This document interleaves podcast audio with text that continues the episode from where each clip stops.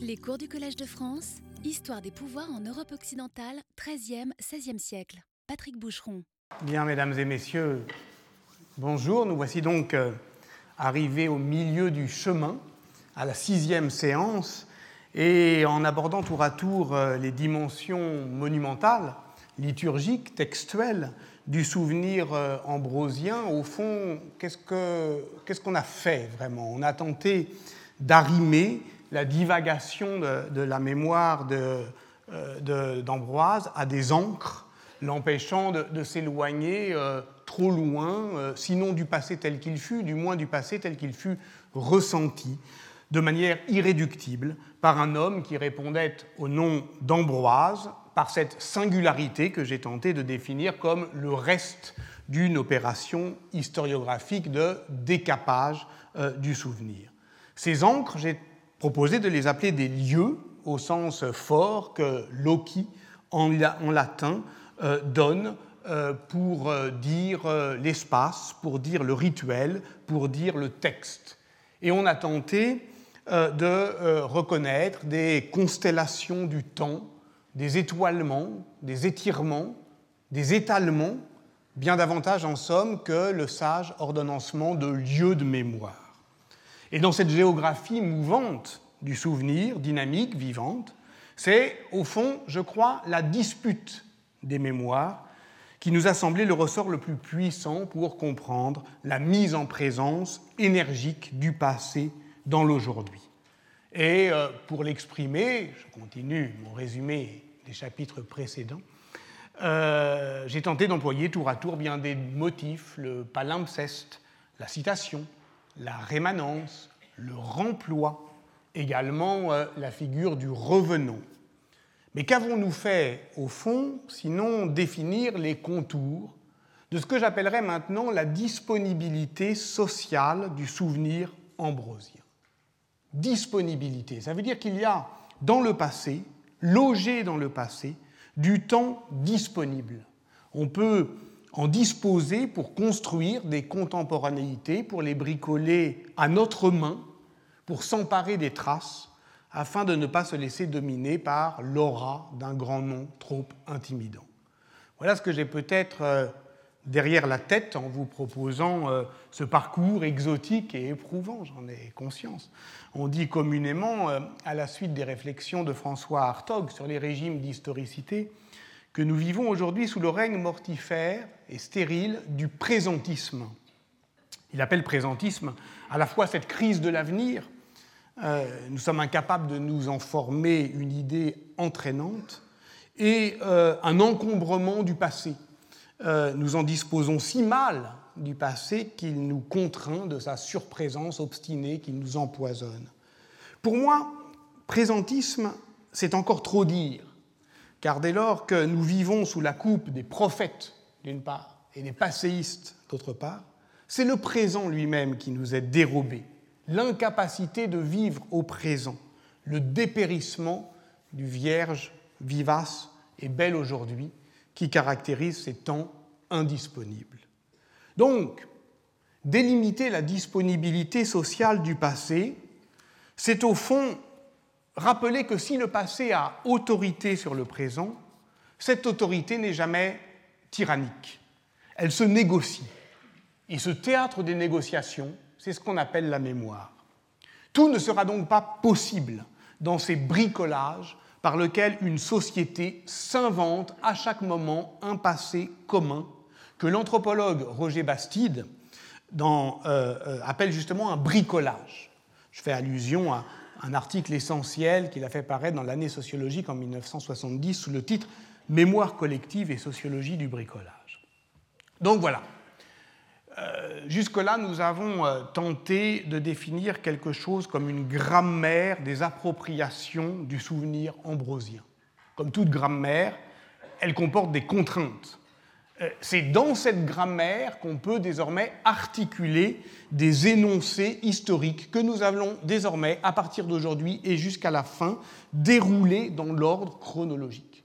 Puisque nous avons la grammaire, nous allons commencer à parler, à évoquer euh, dans le langage ces instants ambrosiens successifs, cette succession des ambroises posthumes, leurs variations à travers les temps. Et elle ne se pourra dire que dans cette grammaire, c'est-à-dire que, par exemple, on ne pourra jamais faire qu'Ambroise devienne à un moment donné un partisan fervent du pouvoir impérial à bousculer les dogmes de l'Église, puisqu'on a vu que ce n'était pas disponible dans ces lieux, justement.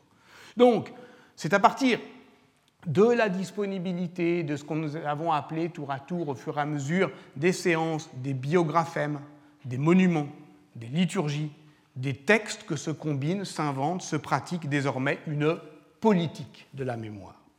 On pourra en atténuer certains de ces traits, on pourra en accentuer d'autres, mais c'est toujours avec ce stock qu'il faudra agir. Je dirais que les cartes sont sur la table et que c'est avec elles qu'il faut jouer, qu'on ne peut pas en sortir de sa manche et qu'on ne peut pas inventer à partir de maintenant un Ambroise qui euh, viendrait de nulle part. Donc, la séance d'aujourd'hui euh, doit nous faire parcourir la première étape à très grandes enjambées jusqu'au XIIe siècle et c'est pourquoi je l'ai mise sous euh, le haut patronage, si j'ose dire, c'est son titre, des papes des évêques et des empereurs, puisque ce jeu à trois constitue le principal moteur de cette politique de la mémoire. De quand ferons-nous repartir notre histoire? Du vivant d'Ambroise ou de sa mort? Du moment où il se fait l'architecte de sa propre mémoire, souvenez-vous, la semaine dernière, si j'ose dire, lorsqu'il composait sa correspondance, ou du moment où cet édifice commence déjà à se lézarder, à se fissurer. Souvenez-vous également, c'était la deuxième séance de ce banquet à Carthage, chez le diacre Fortuna, où quelqu'un, un prêtre milanais, a commencé à dire du mal de lui. Alors, Augustin demanda à celui qu'il avait si bien connu, Paulin de Milan, son secrétaire, d'écrire afin que plus rien désormais ne soit retranché, retraeret, de sa mémoire. Et lorsque Paulin achève de rédiger cette vita, soit en, 412, soit en 421, eh bien le souvenir ambrosien a déjà une fois vacillé. Vacillé en ces années où euh, Augustin passe euh, son temps à rétablir la chronologie de ses écrits, les rassembler, les relire, les corriger. C'est terrible les dernières années d'Augustin parce qu'il sent effectivement euh, que tout prend l'eau de toutes parts, et puis, vous le savez, il écrit ses rétractations, c'est-à-dire manière de mettre en ordre, et d'extraordinaires moments d'affirmation de, l'auteur jusqu'à sur son œuvre, et ce, jusqu'en 430, lorsqu'il meurt en, en 430 à Hippone, assiégé par les Vandales, il est seul, il lit les psaumes, et à ce moment-là, effectivement, le souvenir ambrosien également, même s'il peut reposer sur cette base géographique indiscutée et sûre et stable de la Vita Ambrosi, lui aussi eh bien, est ballotté par ce qu'avec Robert Marcus, j'ai appelé la crise de conscience de l'identité chrétienne. De ces siècles, sinon obscurs, du moins obscurcis par la rareté documentaire, on ne peut prétendre faire l'histoire linéaire.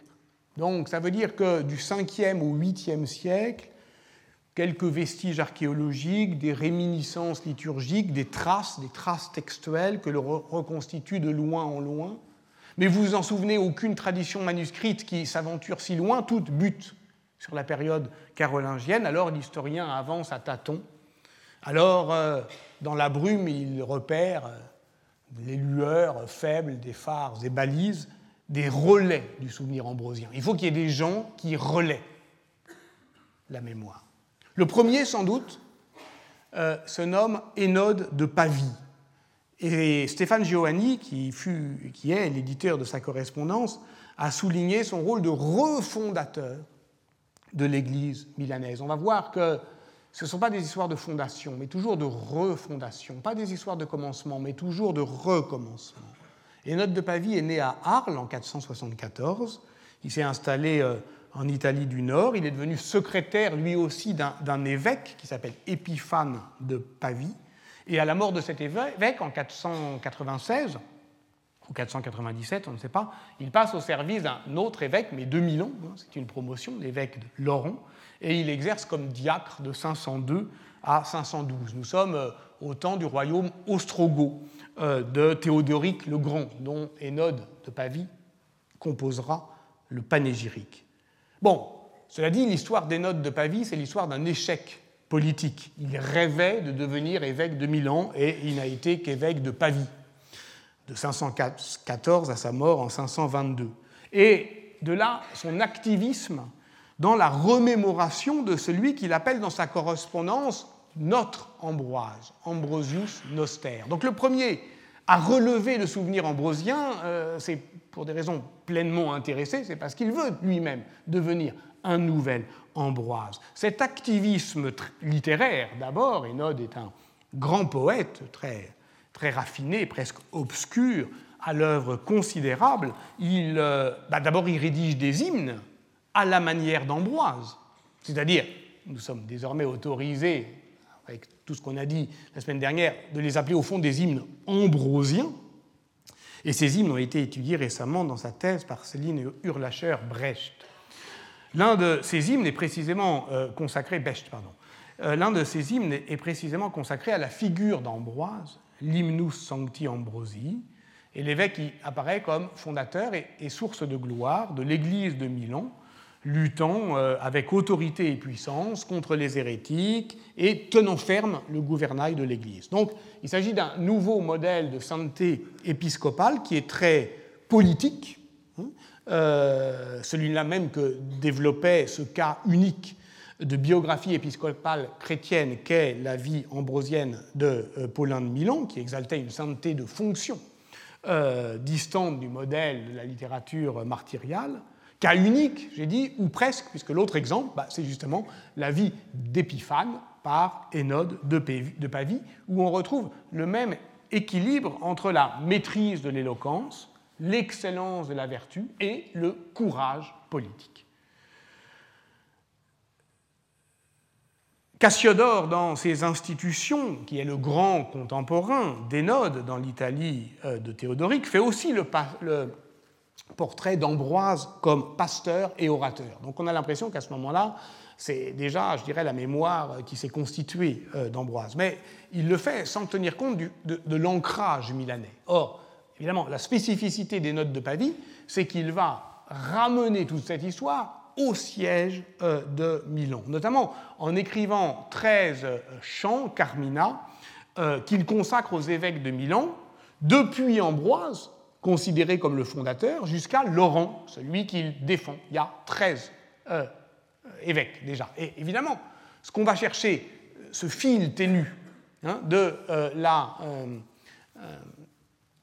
mémoire ambrosienne, bah, d'abord, il se caractérise par les listes épiscopales, la succession des évêques, et d'ailleurs aussi la géographie de leur sépulture. C'est ce qu'a montré, par exemple, un historien qui s'appelle Jean-Charles Picard, qui a étudié ça, et d'ailleurs, Ambroise n'est pas le premier évêque, euh, c'est le onzième, si on prend tous les héros euh, un peu mythiques, euh, les évêques usurpateurs, etc. C'est le onzième dans la liste. Et déjà, voilà, en fait le premier parce qu'il refonde l'église de, de, Milan. Au fond, il n'est pas le premier, il est le principe, le principe d'une succession épiscopale. Or, cette grandeur milanaise ne l'exempte en aucune manière de l'autorité pontificale dont Hénode est par ailleurs l'un des défenseurs ardents.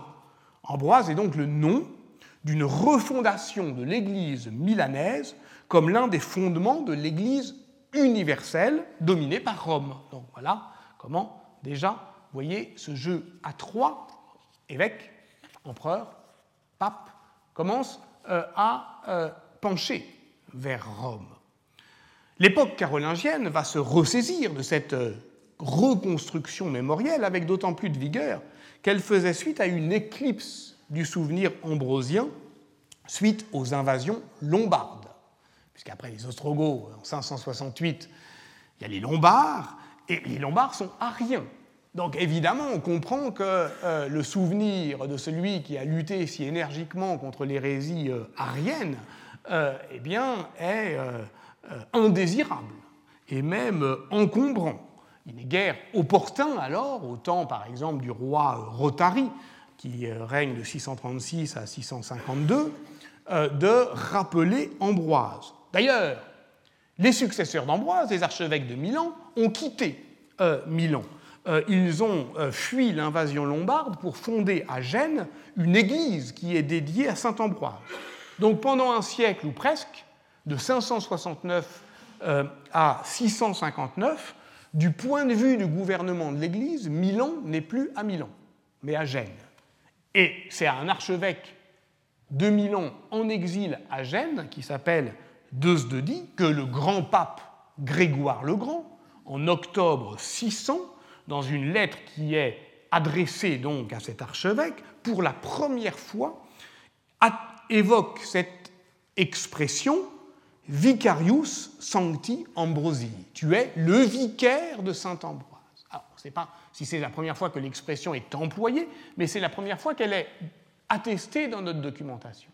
Or, tout à fait saisissant de voir que c'est un pape qui, le premier, euh, l'emploie, exaltant donc la figure d'Ambroise comme fondateur d'une tradition épiscopale, mais pour ancrer l'Église milanaise dans l'orbite pontificale. Bref, Ambroise n'est plus à Milan et pendant ce temps-là, Milan oublie Ambroise.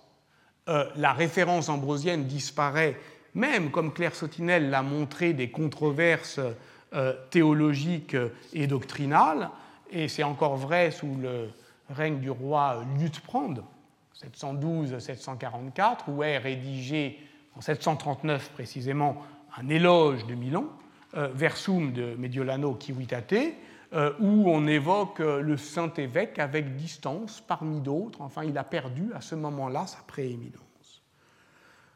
Dans ce contexte, et par réaction à l'idéologie lombarde, la conquête franque, 774, vous voyez que je cavale, hein, enfin, j'oublie pas que normalement, ma chère s'appelle 13e, 16e, donc je suis quand même loin de mes bases. 774, euh, la conquête franque euh, euh, impose une réconciliation mémorielle entre la cité et son patron. Et vous voyez qu'il n'est pas, vous voyez pourquoi il n'est pas accidentel, me semble-t-il, qu'à chaque étape de notre parcours jusque-là, lorsque nous traitions successivement des dossiers de la tradition hagiographique, de l'archéologie monumentale, de l'invention de la spécificité liturgique ou de la canonisation du corpus textuel, à chacune de ces étapes, nous retrouvions le moment carolingien, non seulement comme buté dans nos tentatives d'histoire régressive de la mémoire, on ne pouvait pas aller au-delà ou en deçà, mais comme temps de cristallisation de la mémoire ambrosienne. Ces temps-là que s'incarnent, ces temps-là s'incarnent en des figures d'évêques qui se présentent eux-mêmes comme des nouveaux ambroises.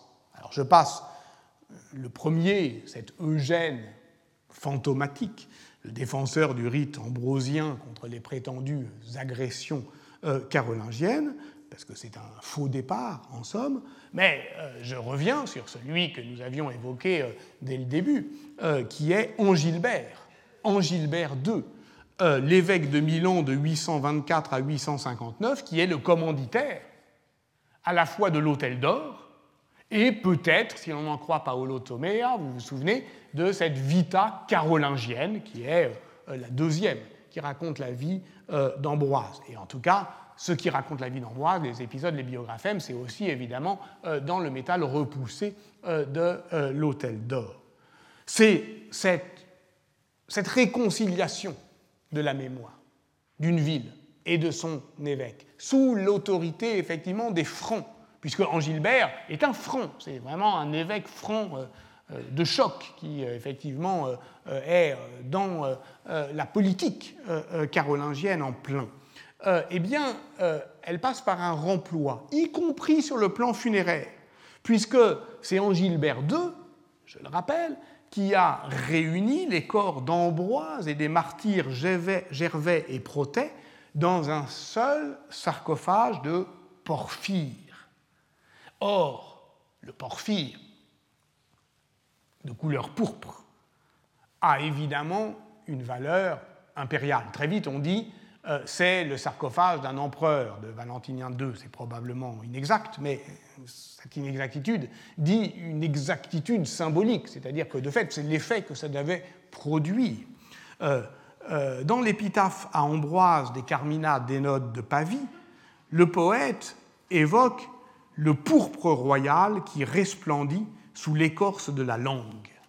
Et comme l'a montré Stéphane Giovanni, la langue de pourpre est dans la rhétorique administrative des royaumes ostrogothiques, burgondes, francs, et particulièrement sous le règne de Théodoric le Grand, l'idiome du pouvoir, euh, qui construit l'autorité des évêques et des rois sur une grande langue d'apparat. Donc dire une langue de pourpre, ça veut dire effectivement la toute-puissance d'un pouvoir qui s'autorise de sa parole. Donc par conséquent, la cristallisation milanaise, la dévotion ambrosienne au IXe siècle, apparaît clairement comme un moment carolingien. Ça, je ne fais que le récapituler, puisqu'on l'a vu euh, euh, chaque semaine. Et elle se comprend bien que dans l'effort idéologique d'une lignée d'évêques francs qui est attachée à remployer, au sens fort, au sens archéologique, les dépouilles euh, du souvenir ambrosien pour construire l'édifice glorieux d'une renaissance impériale de Milan sous l'égide de Charlemagne et de ses successeurs. Revoilà donc le jeu à trois, pape, évêque, empereur, basculé du côté de l'empereur. Alors évidemment, comme dans tout remploi, vous vous souvenez de l'argument, euh, il y a du reste, il y a du reste euh, inassimilable. On ne va pas pouvoir aller très loin dans le rappel de l'opposition d'Ambroise à la prétention qu'avait l'empereur euh, euh, euh, Théodose en particulier, d'intervenir dans le dogme. C'est pour cela qu'intervient effectivement ce, personnage qui dit à la fois l'alliance entre les Francs et les Milanais et aussi une sorte d'orthodoxie respectueuse de la figure impériale qu'est Saint Martin.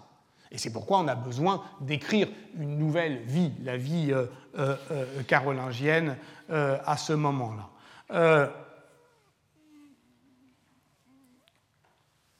Cette histoire qui est, vous le voyez, euh, l'histoire de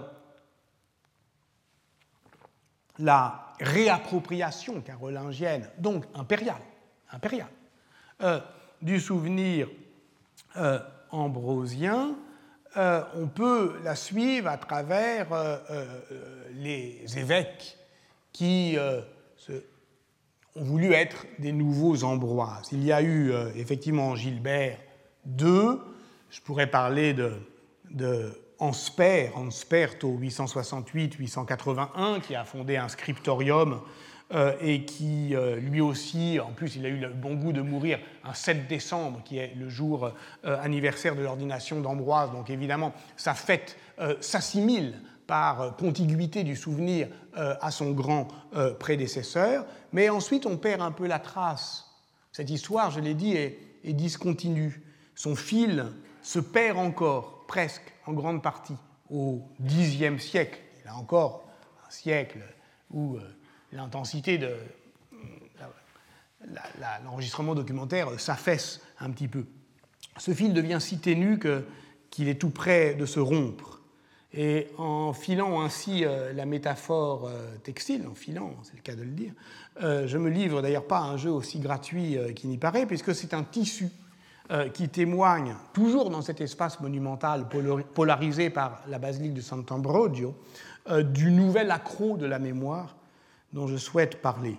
Euh, le trésor de la basilique, en effet, conserve des, des, fragments d'une dalmatique en soie rouge, oui, parce que le corps saint est un corps conducteur de sainteté. Et pour le toucher, on le touche à travers ses vêtements. Mais cette dalmatique en soie rouge euh, qui est cousu avec un bout de doublure jaune dont on dit qu'il est celui d'Ambroise euh, lui-même. Il est enrubanné par euh, un long ruban où court une inscription en lettres bleues qui identifie la dalmatique comme étant celle d'Ambroise et le ruban qui le protège comme un don de l'évêque Haribert. Alors, c'est très beau du point de vue de l'histoire des tissus, parce que c'est en même temps des, euh, des, euh, remploi de tissus de la dynastie mawanide orientaux avec des, des, des caractères koufiques, mais je ne parle pas de ça, je parle juste de, cette, de ce raccord au sens, proche, au sens propre de la, de la couturière. Mais anthropologiquement, le texte et le tissu, vous savez, sont liés, euh, de cette, euh, ce nouvel évêque, Haribert, 1018-1045, ça y est, nous avons passé l'an 1000, 1018-1045, qui se fait au fond le protecteur, défenseur, euh, à travers ce geste de la dalmatique enrubanée d'Ambroise. Qui est-il, ce nouvel Ambroise? Ariberto d'Intimiano, Aribert euh, pour les Francs. Archevêque de Milan de 1018 à 1045, euh, je l'ai dit, c'est le grand homme de la réforme de l'Église à Milan. Euh, par sa politique active de mécénat, on lui doit, entre autres commandes d'œuvres d'art, un grand évangéliaire qui est célèbre et luxueux pour la cathédrale, et il s'inscrit dans un programme global de reconstruction du pouvoir épiscopal. C'est le euh, euh, promoteur énergique de l'autonomie, de la puissance, de la suprématie de l'institution ecclésiale, notamment en s'appuyant sur le chapitre euh, canonial de Sant'Ambrogio qu'il favorise. Et comme l'a montré Cinzio Violente, qui est le grand historien de la société précommunale milanaise, eh bien, euh, il fut considéré comme un authentique euh, successeur euh, d'Ambroise. Son combat contre les hérétiques de Montfort et près d'Asti en 1027 a marqué les esprits et la tradition le présente comme, j'y reviendrai la semaine prochaine, l'inventeur du carroccio, c'est-à-dire du char de parade, en 1039, le char porte-bannière des milices milanaises, symbole de son identité civique et de son unité politique, et sommet surmontée de l'effigie d'Ambroise. Euh, à cette date, 1039, euh, s'opère le retournement de l'alliance impériale qui confère à Ariberto d'Intimiano la stature ambrosienne du défensor Ciuitatis. En arrachant à l'évêque de Monza le privilège de couronner le roi Conrad II de la couronne de fer, du roi d'Italie, L'archevêque de Milan poursuivait d'abord une politique, euh, euh, je dirais, carolingienne, post-carolingienne, de fidélité impériale. D'abord avec succès, il accompagne le roi Conrad en 1027 lors de son voyage à Rome pour le couronnement impérial. Il y gagne la suprématie euh, de, la reconnaissance de la suprématie du siège milanais. À ce moment-là, en gros, tous les évêques du Regnum Italicum sont euh, considérés sous la coupe euh, de cet évêque qu'on appelle précisément archevêque, parce qu'il est euh, au-dessus, mais bientôt la contestation des vavasseurs rend cette alliance intenable, et la rupture intervient en 1037. Haribert est retenu prisonnier dans un château près de Plaisance par Conrad II, qui assiège la ville de Milan. Voilà la première fois qu'un empereur assiège Milan. Et c'est à ce moment-là qu'intervient un épisode crucial pour la mémoire ambrosienne. Alors que l'empereur entendait la messe de la Pentecôte dans le castrum épiscopal de Corbetta, Ambroise serait apparu miraculeusement pour le mettre en garde contre l'offense faite à l'archevêque de Milan. Apparu, en songe, un revenant, une histoire de fantôme. Et la tradition euh, euh, milanaise va euh, reprendre et amplifier cela, le dramatiser évidemment chez Galvano Fiamma au XIVe siècle. Ça met en scène un Ambroise armé d'un glaive menaçant l'empereur de mort en lui faisant des yeux terribles. Bon, il y a là un précédent de d'autres histoires de fantômes que je raconterai dans une semaine ou dans 15 jours sur euh, euh, la question, effectivement, lorsque Ambroise revient pour menacer les puissants. L'épiscopat d'Aribert marque donc la première apparition du revenant ambrosien pour en imposer à un empereur à un moment clé de l'histoire milanaise, puisque la succession de l'évêque en 1045 ouvre euh, euh, les troubles de la pataria, dont je vais dire un mot, c'est-à-dire de la grande confrontation entre les réformateurs, ceux qui veulent la réforme de l'Église, et ceux qui ne la veulent pas. Mais vous l'avez compris, le jeu ambrosien, désormais, se joue à trois et c'est noué les fils essentiels et politiquement utiles de son souvenir, la résistance contre l'agression impériale, la défense de l'intégrité et des valeurs civiques de la ville, la lutte contre l'hérésie. Seulement à ce moment-là, on est dans ce moment précommunal où, euh, d'une certaine manière, la réforme de l'Église, qui impose la libertas de l'Église, précède et prépare euh, l'affirmation de la libertas communale que nous allons aborder la semaine prochaine. Euh, Grégoire VII, le pape qui donne son nom à la réforme de l'Église grégorienne.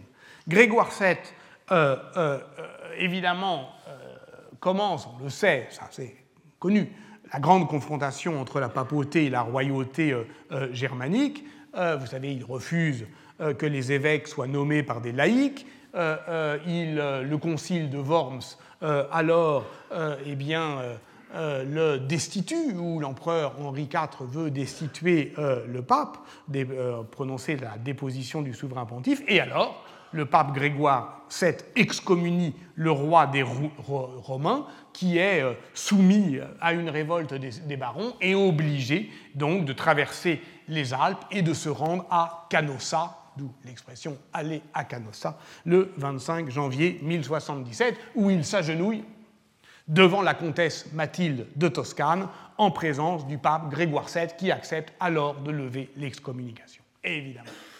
Dans euh, les chroniques euh, qui relatent l'épisode, et notamment celle de Berthold de Reichenau, comment pourrait-il résister à ne pas, comment pourrait-il résister à évoquer le précédent fameux d'Ambroise et de Théodose, c'est-à-dire le modèle même de la pénitence euh, souveraine? Et donc Ambroise sert à justifier à ce moment-là la prétention des papes à euh, euh, humilier les empereurs, humilier rituellement de cette forme de pénitence publique qui forme évidemment la, qui articule et, en fait qui négocie les rapports entre ces deux euh, euh, universalismes. Donc, c'est à l'ombre bienveillante d'Ambroise que se noue l'accord entre Rome et Milan contre l'empereur.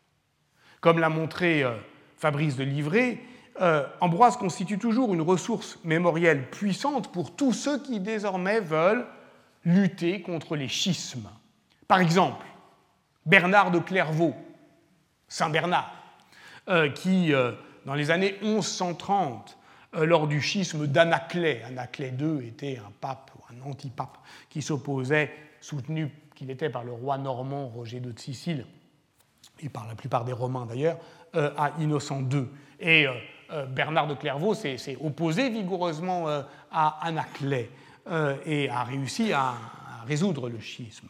Dans un sermon qui a été donné en 1163, soit dix ans après la mort de Bernard, le grand ordonnateur de ses écrits, Geoffroy d'Auxerre, abbé de Clairvaux lui aussi, le compare pour cela à Ambroise. Il a extirpé le schisme comme l'évêque de Milan a extirpé l'arianisme et, et c'est cela qui est très saisissant, Bernard n'est pas seulement le nouvel Ambroise, au sens où il s'en inspirerait, où il prendrait modèle sur lui. Non, il est écrit Geoffroy, Ambrosius redivivus, c'est-à-dire un Ambroise revenu à la vie. Donc il faut comprendre ça. Et d'ailleurs, il continue, Geoffroy euh, d'Auxerre, en disant C'est si vrai que si quelqu'un ouvrait le tombeau d'Ambroise, il ne le trouverait plus. Donc ça veut dire que, quand je dis les nouveaux Ambroises, ça veut dire qu'il revient Hmm? C'est sérieux, c'est sérieux ou pas, ça dépend si on croit aux histoires euh, de fantômes, mais je veux dire que euh, euh, ce thème des revenants, évidemment, il constitue vraiment une mise en présence efficace du passé dans le présent. Alors, je dis que le nomen Ambrosie et dans les troubles de la Pataria, c'est-à-dire de cette hérésie qui a un mouvement évangélique, d'un mot, qu'est-ce que c'est que la Pataria? C'est un mouvement évangélique qui a rassemblé des clercs, mais aussi des laïcs, qui étaient heurtés par la puissance de l'Église milanaise et les mœurs relâchées de son clergé. Et donc les patarins sont des formes de réformateurs radicaux euh, que la papauté, ou du moins un groupe romain autour du euh, euh, pape Hildebrand, réussit un temps à instrumentaliser pour assimiler la simonie, le nicolaïsme à l'hérésie. Bon, mais comme ce sont des réformateurs radicaux, eh bien, comme toute, vous savez, une hérésie, c'est une réforme qui échoue, ou une réforme, c'est une hérésie qui réussit. Donc, euh, dans un premier temps, on les utilise, et puis comme ils vont trop loin, un moment, évidemment, on les lâche euh, en race campagne, et c'est ce qu'on appelle une hérésie. Donc, ils sont euh, évidemment, à un moment, considérés comme hétérodoxes, et d'ailleurs, patarin est le mot le plus courant en italien pour désigner l'hérésie. Ce qui est important, c'est que la Pataria est considérée par les historiens comme le moment clé de l'effervescence précommunale. D'ailleurs, il est très intéressant de considérer, là encore ce n'est pas accidentel, que les derniers troubles documentés en Lombardie datent de 1096, euh, alors que la première attestation de la commune milanaise date de 1097. Il y a là plus qu'une simple coïncidence, euh, il y a là une prise de relais car la commune, et c'est cela qu'on étudiera la semaine prochaine, la commune prend le relais de la réforme en tant qu'elle est fondamentalement une aspiration à l'ordre et à la justice. Donc en ces temps, qui sont des temps troublés où s'opposent les partisans d'une réforme radicale, donc euh, euh, un temps soutenu par Rome, et euh, ceux qui s'y opposent, la référence ambrosienne, qui est là évidemment disponible dans cette littérature canonique, des collections canoniques dont j'ai parlé, eh elle revient, mais dans les deux camps. Elle ne choisit pas son camp. Les adversaires se disputent euh, sa mémoire, mais ni les uns ni les autres ne parviennent à le compromettre définitivement. Ça veut dire qu'Ambroise peut servir aussi bien à dire la prééminence romaine qu'à dire la spécificité euh, milanaise. Retenons en tout cas une chose pour l'instant, à l'épreuve de ce présent brûlant qu'est l'exigence contrariée de la réforme, le passé ambrosien suscite à la fois des usages concurrents et des accusations réciproques de mésusage. Il demeure en tout cas pleinement disponible pour d'autres appropriations politiques. Et c'est cette question de la politisation, de l'appropriation euh, euh, religieuse euh, d'Ambroise que je voudrais évoquer à présent. Et pour ce faire, eh bien, nous allons nous euh, situé euh, à la porte euh, de Milan, à la Porta Romana, au seuil de la cité. La Porta Romana de Milan, dont les bas-reliefs donnent à voir le plus ancien cycle iconographique conservé, le premier programme laïque destiné à orner les portes de la ville. Ce sont les consuls de Milan qui l'ont commandé en mars 1171 pour exalter la force morale d'une communauté politique qui a su exalter euh, euh, la force morale, euh, qui a su pardon, se, se, relever de ses ruines et ce faisant constituer le premier exemple d'art communal. D'un mot, mais les choses sont bien connues, l'empereur Frédéric premier Barberousse, euh, depuis euh, le milieu du XIIe siècle, prétend relever les droits impériaux qui lui échappent partout en Lombardie euh, de, de, son royaume donc d'Italie. Milan est à la tête de la Ligue lombarde qui s'oppose à l'empereur, et donc ce qu'on sentait venir, c'est-à-dire la grande confrontation entre l'Église de Milan alliée à Rome et la, le pouvoir de l'empereur, eh bien, a lieu et elle a lieu de manière dramatique, puisque la destruction de la ville par l'empereur Frédéric Ier Barberousse en 1162 constitue évidemment le, je dirais, le souvenir, le trauma originel de la mémoire civique de la ville. Alors, qu'est-ce qu'il y a sur cette, ces bas-reliefs? Il y a deux choses représentées. D'abord, après la destruction de la ville en 1162, la constitution de la Ligue lombarde dont Milan prend la tête et la victoire, les premières victoires sur les impériaux, de tout cela je parlerai surtout la semaine prochaine, c'est une sorte de teasing, les Milanais reviennent chez eux. Les Milanais retournent à la maison alors que la ville a été en partie détruite. Je vais expliquer ce que ça veut dire que cette destruction. Retour des Milanais dans leur cité euh, reconquise le 27 avril 1167. Mais dans le même temps, euh, cette, euh, la Porta Romana montre à la fois le retour des Milanais et l'expulsion des Ariens. Au moment même où les Milanais rentrent dans leur ville retrouvée, les Ariens euh, en sorte. Et celui qui chasse les Ariens, euh, eh bien, est euh, ici clairement désigné par son titulus, c'est-à-dire Ambrosius. pour comprendre ce choc des temporalités et des antagonismes visuels, il convient d'abord de rappeler combien la destruction de la ville par Barberousse est fondatrice de la conscience civique milanaise.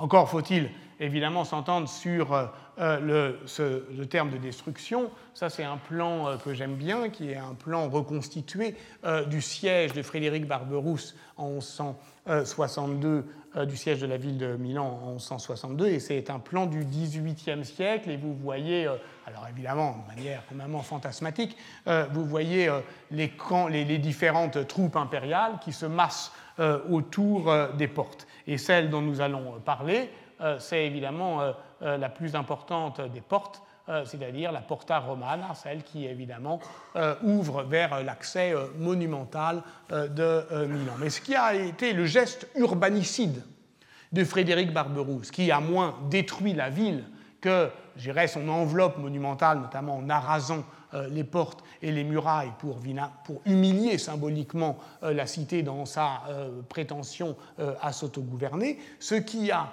été très puissant dans ce qui est un rituel d'humiliation publique, c'est qu'il a au fond retourné la logique, la logique urbanocentrique de Milan contre elle-même. C'est-à-dire que toutes les portes de la ville s'appellent du nom des villes euh, dont, euh, où, elle mène. Donc la porta ticinese est vers euh, Pavie, la porte de, de, Côme vers Côme, la porte de Bergame vers Bergame. Or, Barberousse a demandé euh, euh, bergamasques de détruire la porte de, Bergame, aux comasques de détruire la porte de Côme, euh, aux de détruire la porta ticinaise. Et donc, d'une certaine manière, c'est une sorte d'encerclement symbolique dont la destruction ritualisée du siège de Milan constitue le souvenir traumatique. Donc, ce que l'on voit avec la Porta Romana, c'est au fond une non seulement euh, un arc de triomphe euh, qui, euh, comment dire, célèbre la reconquête de la ville par elle-même, mais aussi le moment où les Milanais reprennent pied dans leur propre histoire. et ce qui est essentiel, c'est qu'elle se donne à voir dans un cadre monumental qui exprime avec solennité la dimension proprement renaissante, au sens de la Renaissance du XIIe siècle, d'une Milan qui s'affirme par la conciliation apaisante d'un souvenir ambrosien rassemblant les, différents, les anciens ennemis du temps de la Pataria comme une nouvelle Rome.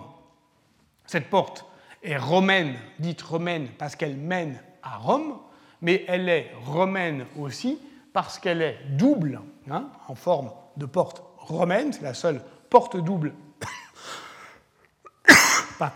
pardon, de Milan, donc elle désigne clairement Milan comme nouvelle Rome. Alors elle est détruite aujourd'hui.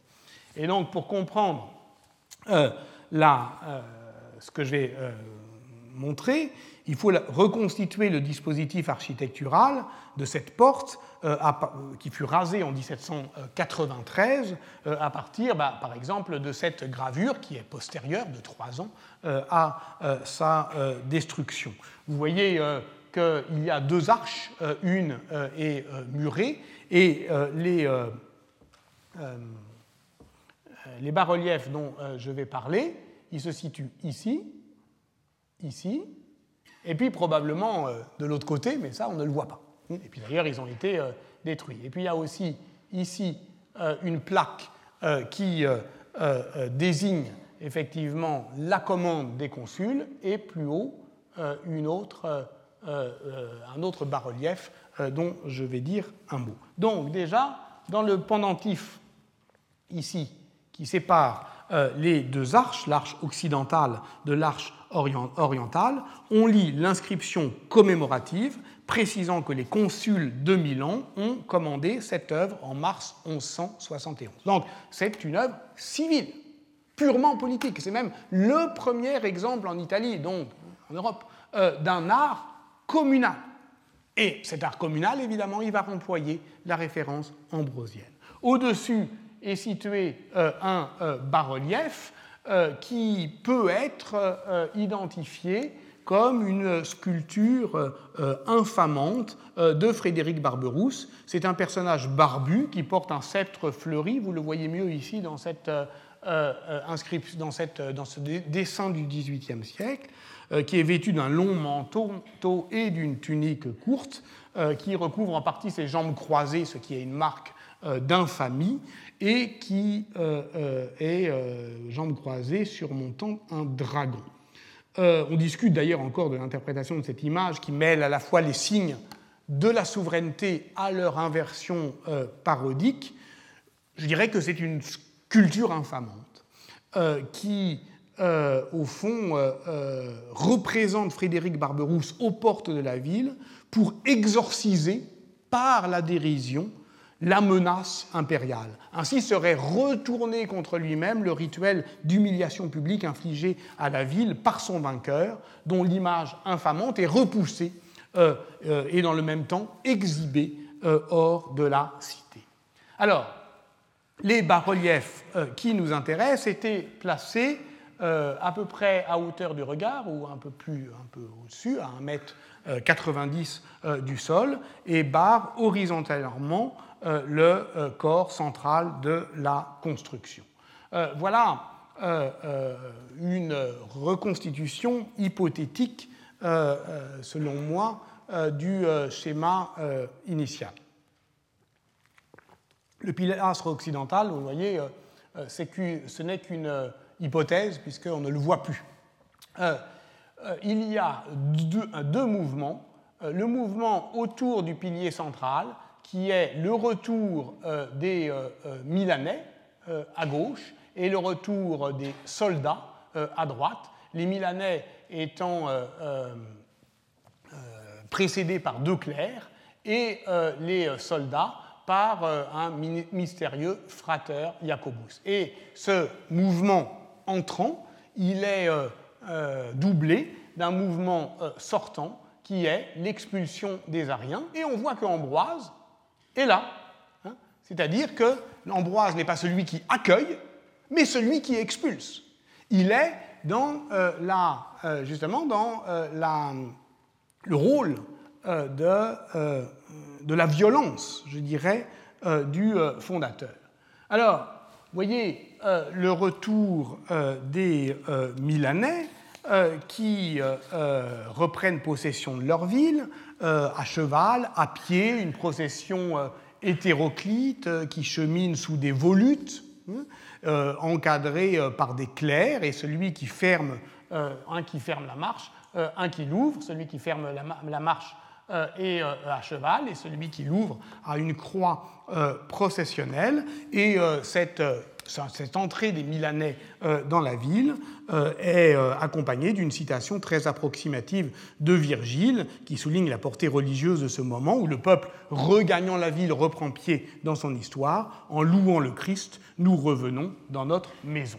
De l'autre côté du pilier central est une scène bien plus organisée, évidemment, bien plus euh, euh, fermement architecturé, c'est le cas de le dire, puisque euh, Jean-Claude Schmitt a montré qu'il y a toute une série effectivement de doubles symboliques. Par exemple, les volutes que je viens de vous faire voir, évidemment, elles désignent la fertilité, le retour de la vie, alors que l'architecture des, de, de, la soldatesque désigne plus durement la hiérarchie qu'il euh, auxquels ils obéissent. Et cette hiérarchie, euh, c'est aussi euh, celle des villes dans lesquelles ils viennent, puisque là, vous voyez effectivement Bergame, Brescia, Brescia, c'est-à-dire qu'en fait, ce sont les portes des villes qui ont elles-mêmes assailli Milan qui sont amenées d'une certaine manière à la reconstruire.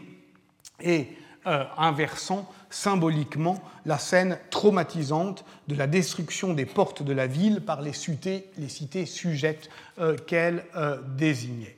Et euh, cette, voilà donc les, les, soldats qui rentrent dans Mediolanum, hein, donc dans la, et Mediolanum désigne sans doute la Porta Romana elle-même, et ils sont donc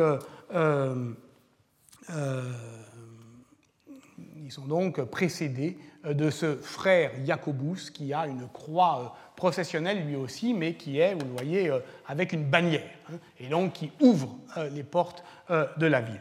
Faisant face, vous le voyez, à cette... donc ça c'est le pilastre central, faisant face exactement à ce personnage, sont les Ariens qui quittent la cité. Ce groupe, 18 euh, personnages, hommes, femmes, enfants, tous euh, pareillement habillés de jupes à bandes verticales, portant dans les bras, sur leur tête, des baluchons, des meubles, des animaux. Ils fuient la ville. Image un peu terrible, d'ailleurs, d'un exode, d'un exil, euh, d'un désordre aussi, qui évidemment fait face à l'ordre militaire. Ils sont chassés, mais ils sont chassés par qui? Par deux personnages. Il y en a un, toujours euh, un prêtre, et voyez celui-là, avec ce bras euh, un peu euh, bodybuildé quand même, surdimensionné, qui porte un fouet, j'y reviendrai, et c'est lui Ambrosius. Alors voilà qui est quand même tout de même étonnant. Une inscription l'identifie, Ambrosius. il y a plus loin une autre inscription, Ariani, et donc, Ambroise n'est pas dans le rôle accueillant de celui qui ramène les Milanais à la maison, les civils d'un côté, les militaires euh, de l'autre, mais celui qui expulse euh, les Ariens. Il est dans cette, euh, ce que j'appelle la violence du fondateur. Fonder, c'est faire violence à la ville et aussi à soi-même lorsqu'on la fonde. Et d'ailleurs, j'y reviendrai la semaine prochaine, tous les, récits de fondation, refondation de la ville de Milan qui sont rédigés à l'époque communale et qui pour moi sont comme euh, le double, la réplique de cette hantise, de cette scène traumatique. Parce que c'est ça une mémoire aussi, elle se fonde parfois dans des moments de destruction. Et c'est évidemment ce qui, euh, me semble-t-il, euh, peut nous intéresser dans cette histoire. Et ce qui peut euh, nous intéresser euh, dans cette euh, histoire, c'est évidemment, alors vous voyez comment, si on revient dans, si on voit, on revoit la, la, la scène d'ensemble, Ambroise est donc juste face aux militaires, exactement comme le Carroccio va à l'époque communale sanctifier leur armée, il est celui qui rentre dans la ville, qui rentre, enfin qui est, pardon, qui est, il rentre pas dans la ville, il expulse, mais il est à ce, au seuil. Hein, et il faut prendre très au sérieux euh, euh, cette problématique euh, du seuil symbolique, d'autant plus sérieux que vous vous souvenez peut-être de cette scène où Paulin de Milan prétendait qu'Ambroise, ne voulant pas être évêque, avait fui la ville par la Porta Ticinaise et qu'il y avait été ramené précisément par la Porta Romana, tous les chemins mènent à Rome, et il est ramené effectivement dans le giron euh, de euh, la ville. Mais maintenant, il y a effectivement cette euh, question de la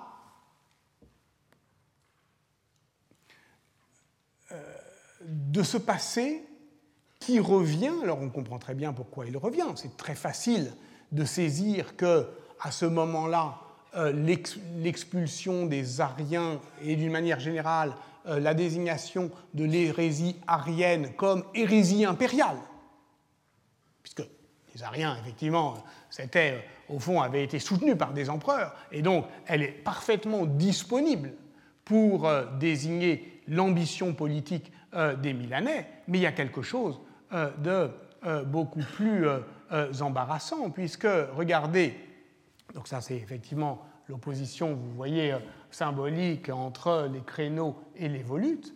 Euh, mais euh, vous voyez quel est l'autre, ici, il y a marqué Ambrosius et Ariani sur la première, la première, le premier linteau, mais la grande inscription, ici, Ambrosius celebs judeis abstulit edes dit ceci Ambroise, le célibataire, tiens, pourquoi le célibataire? Ben, Précisément parce qu'on sort euh, de la crise de la pataria, dont l'enjeu c'était la simonie et le nicolaïsme. Donc on vient de fonder, euh, euh, du point de vue disciplinaire, le célibat des prêtres. Donc c'est un rappel effectivement de la lutte euh, précommunal euh, de la réforme de l'Église. Ambroise, le célibataire, a chassé, il n'y a pas marqué Ariani, il y a marqué Judaïs, les Juifs, de leur maison. Ambroise, le célibataire, a chassé les Juifs de leur maison. Voilà, effectivement, euh, qui est beaucoup plus embarrassant. Pourquoi les Juifs? Que viennent faire euh, les Juifs euh, ici? Qu'Ambroise apparaisse comme un saint combattant qui assume énergiquement le devoir de violence, qui, comme on l'a dit, est l'héroïsme même du refondateur, que ce premier combat soit toujours à recommencer, qu'il concerne la pureté de l'Église. Voilà effectivement ce qu'on comprend dans l'inscription Ambrosius Celeps. La question du célibat des prêtres euh, euh, n'est pas encore résolue d'ailleurs à ce moment-là. Que cette libertas de l'Église soit aussi la libertas euh, de la commune. C'est ce qu'on va voir la semaine prochaine.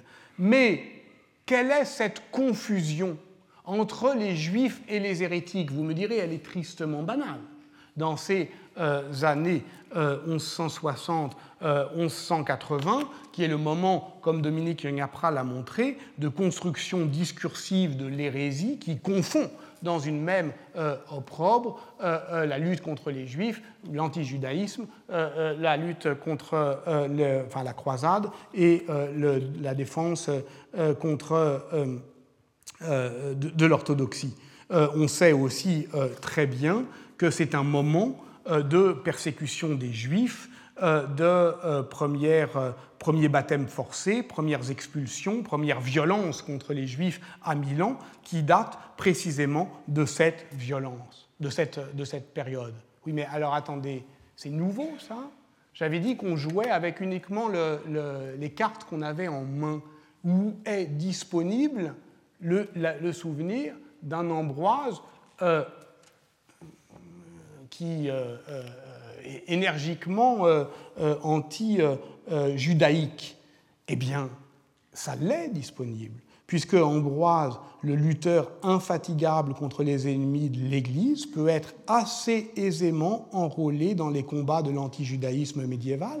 Le texte essentiel, c'est celui dont nous avons parlé la semaine dernière, la lettre 74, datant précisément de décembre 388, euh, par laquelle Ambroise conteste violemment la décision de l'empereur Théodose qui avait ordonné à l'évêque de Kalinicum, situé sur l'Euphrate, de reconstruire la synagogue incendiée par ses ouailles. Vous vous souvenez peut-être de ça, c'est un moment euh, décisif. Donc, euh, des euh, moines un peu excités ont incendié une synagogue. L'empereur Théodose ordonne à son évêque de reconstruire à ses frais la synagogue.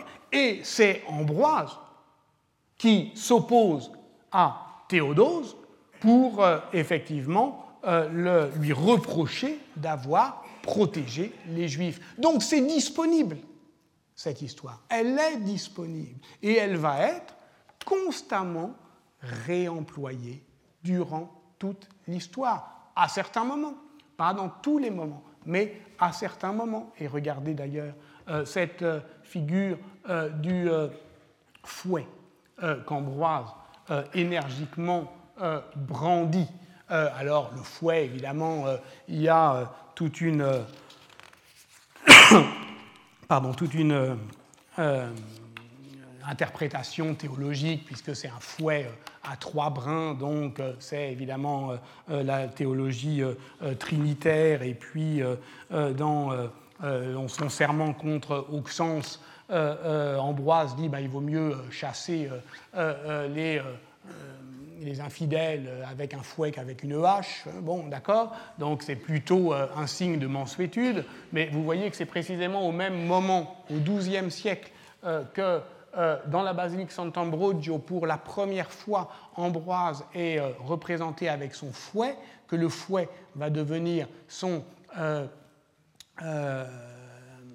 son, attribut symbolique, comme on dit, euh, qu'il va euh, être réemployé euh, dans toutes les appropriations de la mémoire dont on nous aura à parler, la fameuse bataille de Parabiaggio dont on parlera lorsqu'on sera dans l'époque, à l'époque seigneuriale, même lorsque Ambroise prend de l'âge et un petit peu de bide, comme vous le voyez, il est plus assis, plus solennel, mais enfin il a toujours son fouet, et dès que l'occasion se représente, comme au temps de la contre-réforme, eh bien Ambroise revient et il revient avec euh, cette figure euh, agressive. Et ça, ça sera la dernière séance, ou quasiment le héros de la contre-réforme. Mais pourquoi m'arrêterai-je là, d'ailleurs? Et pourquoi, euh, puisque c'est toujours visible à Milan, précisément face à la cathédrale, pourquoi ne pas faire voir aussi ce bas-relief d'époque fasciste, où Ambroise est là avec son fouet, il foule les ennemis, et à ce moment-là,